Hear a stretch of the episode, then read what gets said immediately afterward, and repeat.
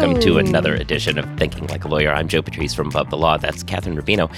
Uh, Also of Above the Law. yeah, also, yes, and we're here to talk about some of the big stories of the week in the legal world, uh, something of a digest, if you will, of the happenings across the legal landscape. Mm-hmm. Yeah. What did you do this weekend, Joe? Um, I. Are you just going to answer the question? What are you What are you talking about? I'm confused. I, might thought just there would be a sound effect that I'd have to grumble about before you answered the question because it's our small talk segment. I, I mean, this is not that because I'm I I like I'm not really ready for that. You're not ready to answer the very easy question of how was your weekend? That No, that- you asked what I that's- di- you asked what I- the, you was- asked what I did, and that's different than how was it. I feel like if I were to say how it was, I'd say By the way, you're welcome. more enjoyable. No, I You're look, welcome. I did not consider this our small talk segment, but you just jumped Wait, right wait, into we it. We did the intro and then we do small talk. That's Right, but we I don't think we were done with the intro, like we where What we had talked about. Yeah, okay, This is who we are. yeah, That's that's the intro. That's the intro. It's not it's not rocket science here, buddy. okay. Buddy. How was your weekend? Better than my week is turning out to be. Apparently, well, I know you're an Oregon fan, and they had a, a pretty notable college football yeah, win. seemed turned out pretty well. Uh, that was a, a a result that I was certainly thought was. I pretty much thought that was how the game was going to go. Did you? Did you when, really? When Oregon's best defensive players were healthy, and when they all were hurt, I thought, well, no. But I guess even without the best players on the team, it turned Yeah. out. Kayvon Thibodeaux was out. Uh, Oregon's probably the number one overall draft pick is what all Certainly in the top three, yeah. certainly what a lot of people are saying at this point um, out with a high ankle sprain uh, but somehow still managed to take out the number three team in the nation Well- the ohio state Oh yeah, no. They well, I mean, what, formerly number three, I guess. oh uh, yeah that's true i guess the new rankings are Oregon to four, and uh, yeah, and we'll move on from that. nicely played so Yeah. as if the season were end right now uh, oregon be- be in the playoffs Yeah, there you go. Yeah, i mean you know it does not end right now. I, I, it's week two it's week two i, I, I know it Yeah. So come on. how about you? How was your? Well, I guess as long as we're talking about sporting, I was very upset about the results of the F1 race. Well, not upset. Okay, so Daniel Ricciardo came in first and Lando Norris came in second, both of McLaren, which is perfectly lovely. They are delightful follows on the Instagram slash social media. They seem absolutely delightful. Uh, but I was very upset because uh, Max Verstappen, the current points leader, crashed into Lewis Hamilton, my favorite driver and the defending world champion. It did seem like a fairly ill-advised move. It- uh, Yeah. Well, he's going to get a three grid penalty during the Okay. next race, which I, like so many people out in the world, only became a, a fan of F1 racing as a result of the Netflix TV show uh, Drive to Survive, mhm. uh, which I highly recommend. It's super fun and gets you up early on weekends yeah. Because they are generally international. I think there's one uh, this year. There's one uh, U.S. race, but generally they're international. So, you know, other time zones are a thing. So you got to get up early to pay attention, and it's uh, it's Yeah. a lot of fun. And I have to say, as a Mercedes fan, they have the best colors in. They have such great colors. It's like this delightful, like sea green slash tealy kind of a color, Uh-huh. and black, which, I mean, uh, Classics. It's not. It's just freaking cool. Fair so enough. I'm I'm here for it. And it's like a greener shade of like that kind of tealy color. Okay, I like it a lot, and I really enjoy wearing their paraphernalia. And uh, welcome everybody just joining us on this weekly Pantone podcast, where we talk about different shade, minute differences between different shades of These green. things matter. Mm, Listen, just because you don't care about copyright law doesn't mean. I, I do care about copyright law. What? I'm just saying, well, you have to like, you know, the specific shade you use in your No. trademarks are is important. Mm. Well, now that seems kind of quasi legal I did as a concept, which means that it is no longer small talk time for here. this You show. are, but I, I deserve some credit for queuing you up for a thing that I dislike yeah, because I care. that's a I that's care. a testament to how much I've gotten into that brain. Is that what you think? Like, yeah, yeah, no, it's just like a poison that has taken root, and now you're you are in fact complicit poison. in your own. Toxic even. Yeah. Yeah. Hmm. How about Speaking that? of toxic, I guess. Uh, Or I poisons. yeah. Yeah, that was one of our uh, bigger stories of the week. A former. And now you might think that our what the big story would be the Britney Spears uh, conservatorship Mm. ending, and that was the toxic link, which you know was actually a story, but not one that was like all that huge for us, but one that you should at least be aware of that that conservatorship is ending. But the actual toxic transition we were doing is this. Yeah, which, you know, kudos for referencing another story. Uh, Yeah, Mhm. but a former big law attorney, Leo I. Algorib, who worked at a trio of different big law firms as an associate throughout the years, uh, Allen and Overy, Herbert Smith Freehills, and Milbank, was arrested and charged for. Um, he apparently injected food at three different grocery stores in West London with blood. Okay, I have questions. Yeah, I don't think you're the only one, but I'll, I'll do what I can. So why? I I guess why is not a good one to start with, because that's probably wrapped up in a bunch of stuff. But well, well, let's try. Why? Unclear. Okay. So uh, he went to three different grocery stores, apparently all in the same block in London, and injected food with blood. Um, although the authorities are still doing analysis to find out what exactly was in this syringe that he went through and injected. And then at the third one, he also threw eggs. And Okay. at that point is when he was arrested. Man, th- this is like the worst ending to a Scooby Doo. He would have gotten away with it if it weren't for those pesky eggs. well, unclear about that he would have gotten away with it. But yeah, and so there was like an alert that went out for anyone who had purchased any food in any of those grocery stores that day to just throw it all out. They didn't know exactly the scope of it when it initially happened. And yeah, he's um, charged with contaminating or interfering with goods. I uh, well, um, were these like meat products where like it, it's blood mixing with other blood, or I mean, is he is he giving you like a Jello Twinkie? Like what's what's happening here?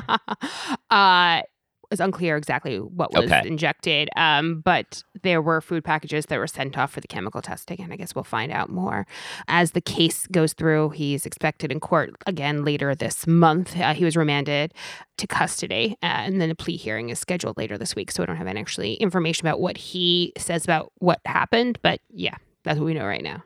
Yeah, I mean, listen, I've been at Above the Law for a few years now, uh, and you've been at this job even longer than I Mhm. have.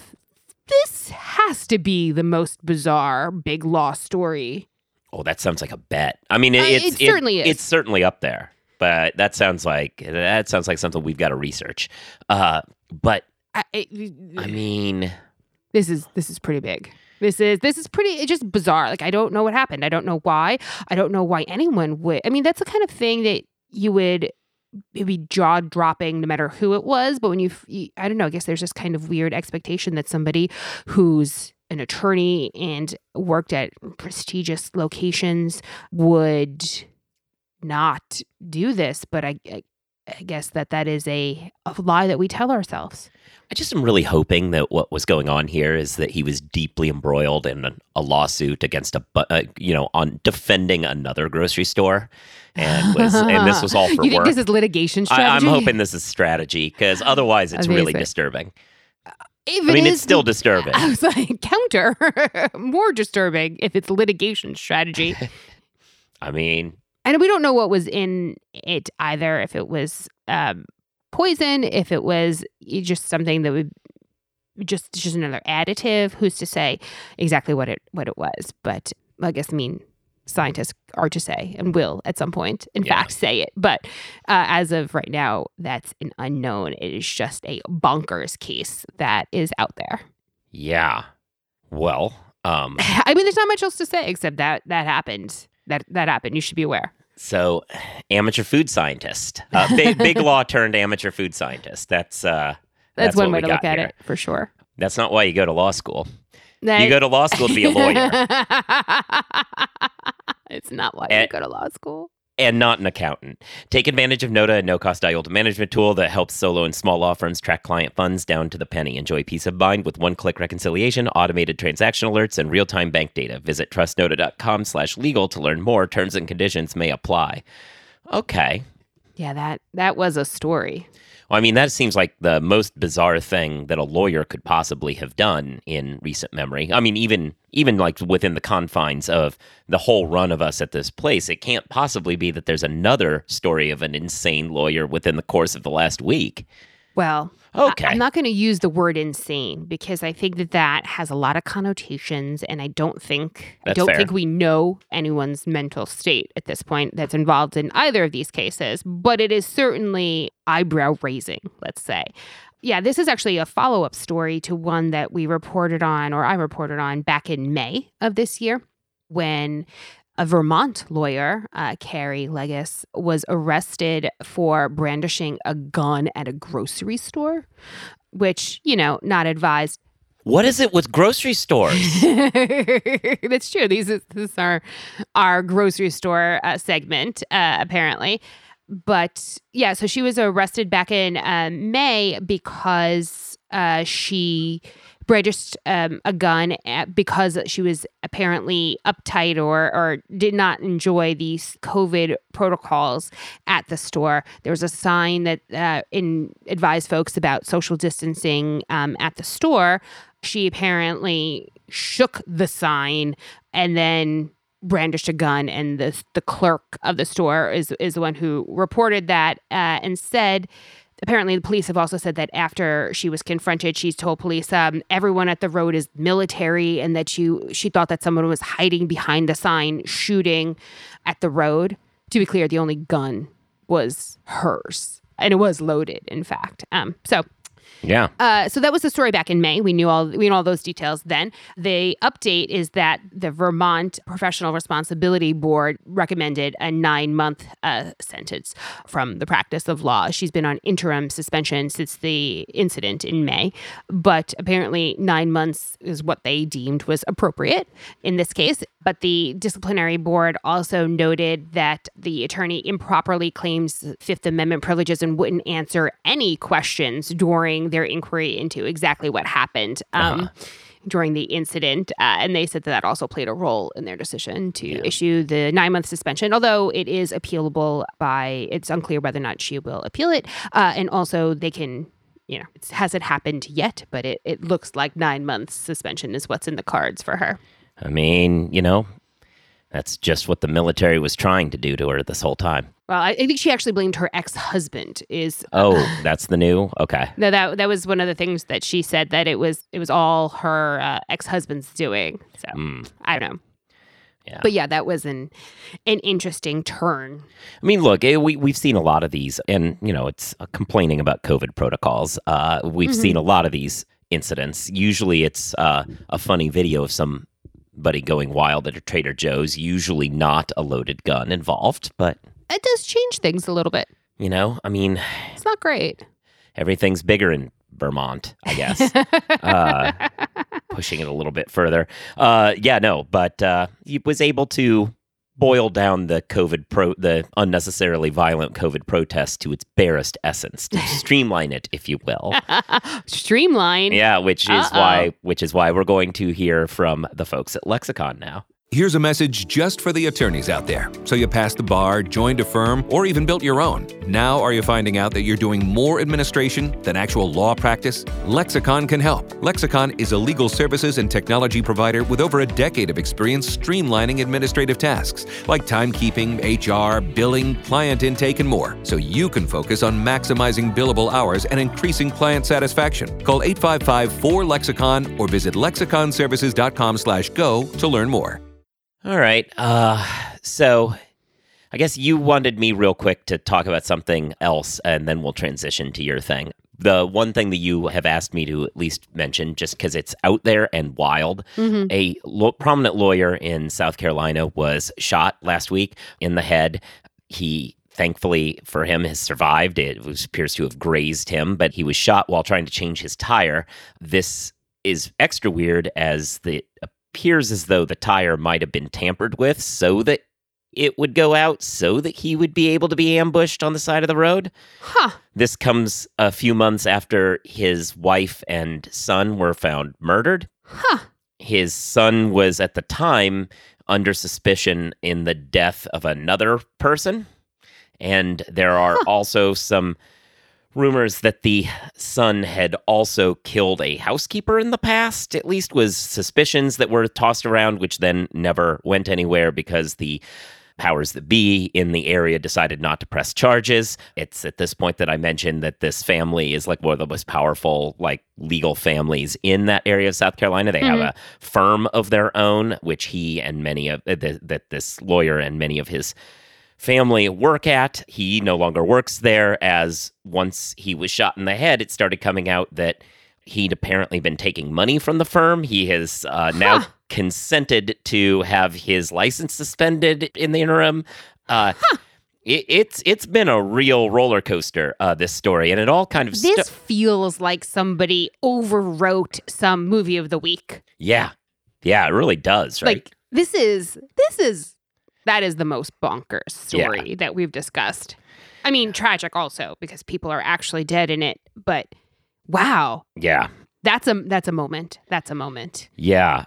There's um just to add anything else to it, uh the the guy's other brother is apparently believed to have been involved in a hit and run a few years ago too, but like there was yeah. Well, it gets weirder. The the hit the speculation around the hit and run is that it might have been like intentional because there might have been a relationship there. Like it's all kinds of crazy.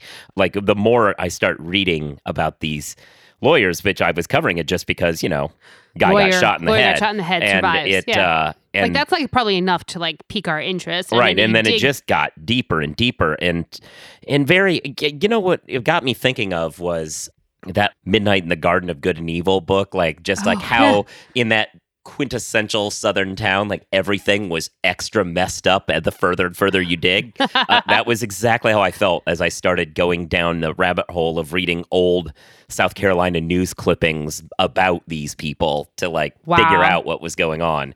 It's it's some weird stuff. Um, the stuff about the brother, I hope, is not true, and, the, and you know that's fine. But I obviously there was some talk about this prosecuting him for that hit and run in the past, which then never went anywhere. So hopefully that was the the correct result and not you know a shady result.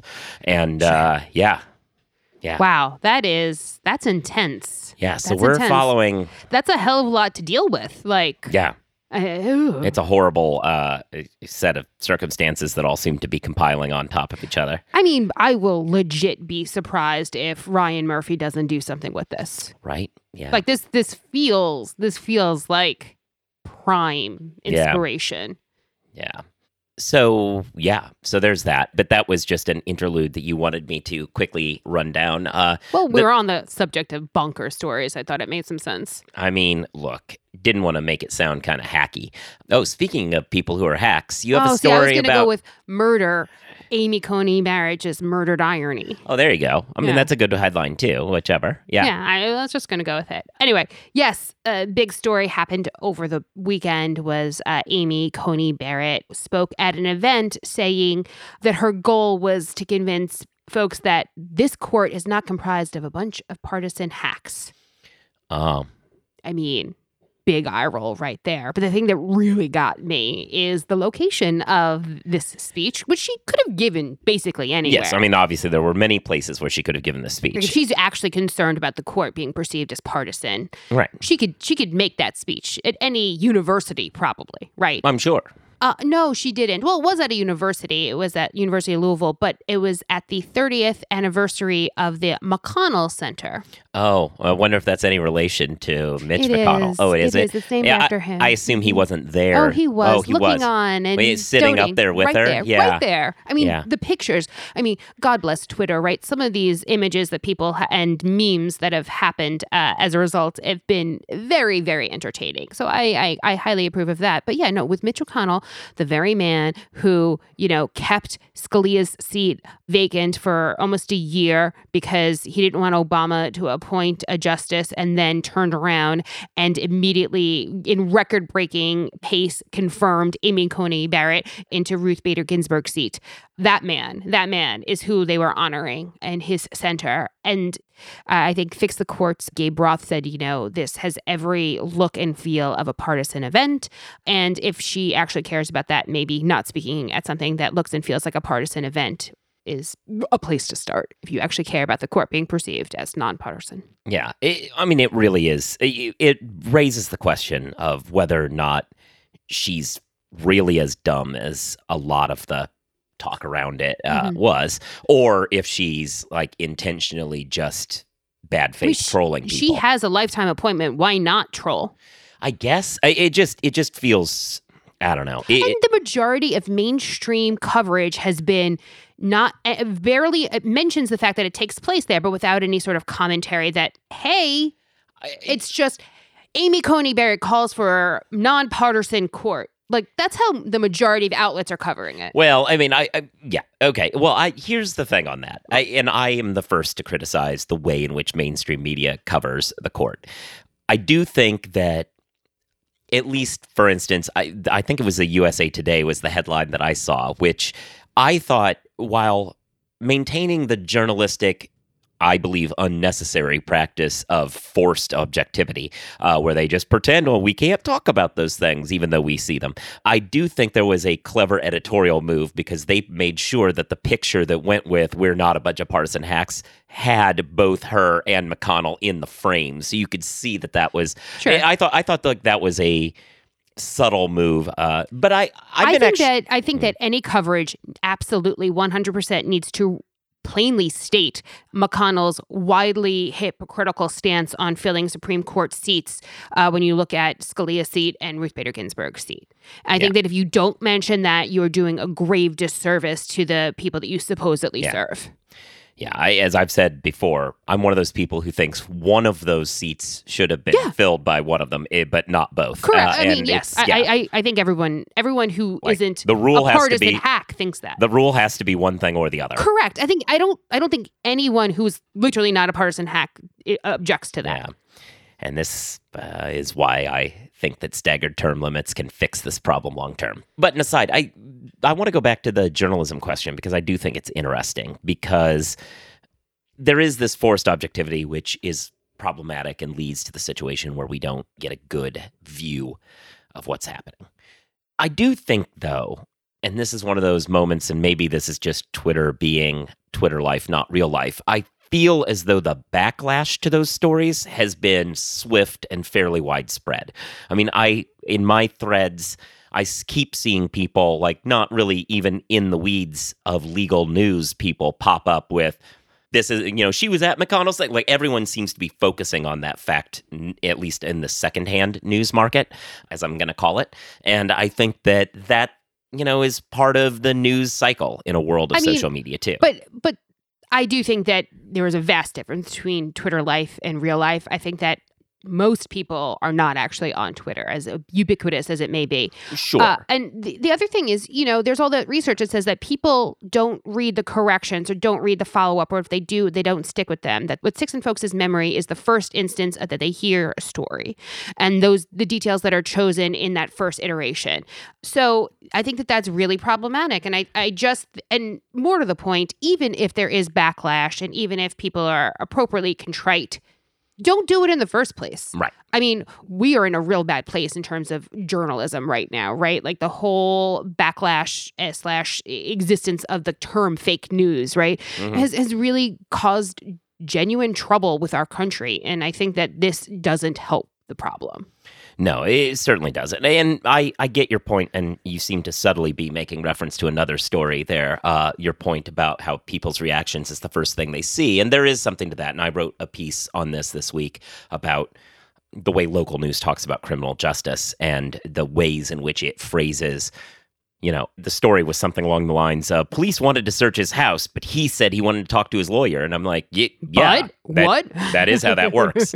Um, That's but it should work. Yeah. but but the way in which media can you know kind of subtly invade the mind with the idea that these things uh, these you know constitution things are Mhm. uh, annoyances rather than the actual way the whole country is supposed to work so i wrote that story. Not really need to go into that deeply but I, I one of the points i made in there that you kind of referenced in this was yeah the first thing you see is what you remember which is why i why i give credit to the folks who even though the story was kind of straight laced that made the point of having the picture be there with the headline, We're not a bunch of partisan hacks. I felt like that was very much the flip side of this, where somebody utilized the headline and image as a way to convey a message that may not have come across in the article proper, but was worthy of being picked up by people who would see it on a first impression. Mm-hmm, mm-hmm.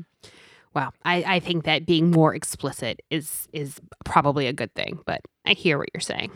Yeah, well, no, I mean, I I've never been much of a fan of. Yeah, subtlety is also lost on a lot of folks. I feel like objectivity in journalism is a largely false concept. Being Mhm. factual yeah, is that other different. sideism is Yeah, yeah. factual is not the same as objective, and Right. objective is just a way in which you neuter your access to that.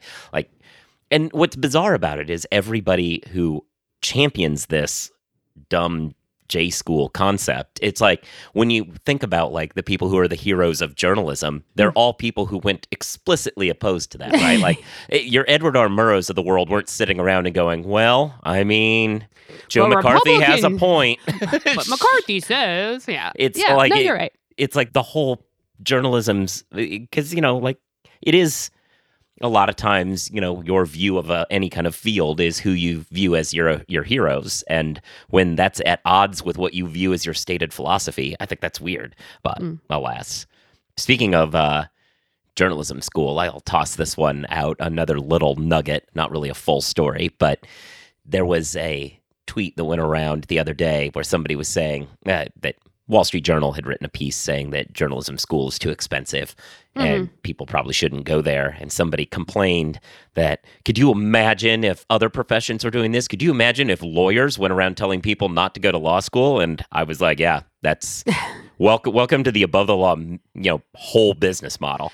Well, I, I, I do think that there's a little bit of a distinction there because my read of that was that it's people who become journalists but without going to journalism mm. school, but are still, you know, active in the field versus no one's you're above the law is not saying that you should read the law and then take the bar exam, right? That is not our position. Despite the number of articles that you've written about Kim Kardashian, I Correct. will Doing say, that exact thing. doing that exact thing. Hundred percent. But you know, listen, she's famous for other reasons, and also her work on criminal justice reform is Is truly noteworthy. Is, Yep. is actually a tremendous benefit to society, and if she's able to use that benefit because she is everything that she is, so be it. She's Yeah. at least using it for good now, and that's my soapbox on Kim Kardashian. But yeah, but ATL is not going around saying read the law. That's a better way to do things. So Yeah. anyway, No, I think that's fair.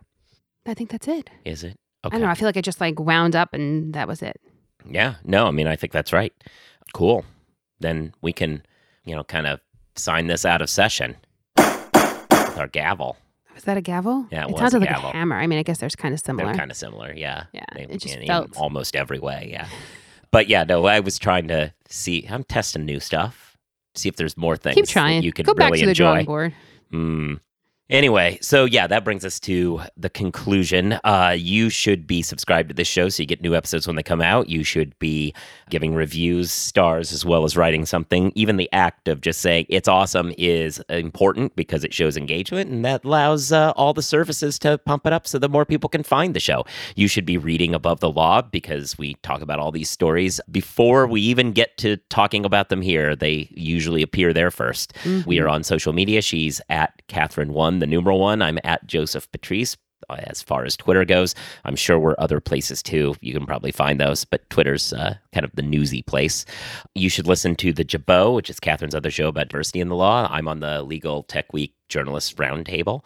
You should also check out the other shows from the Legal Talk Network.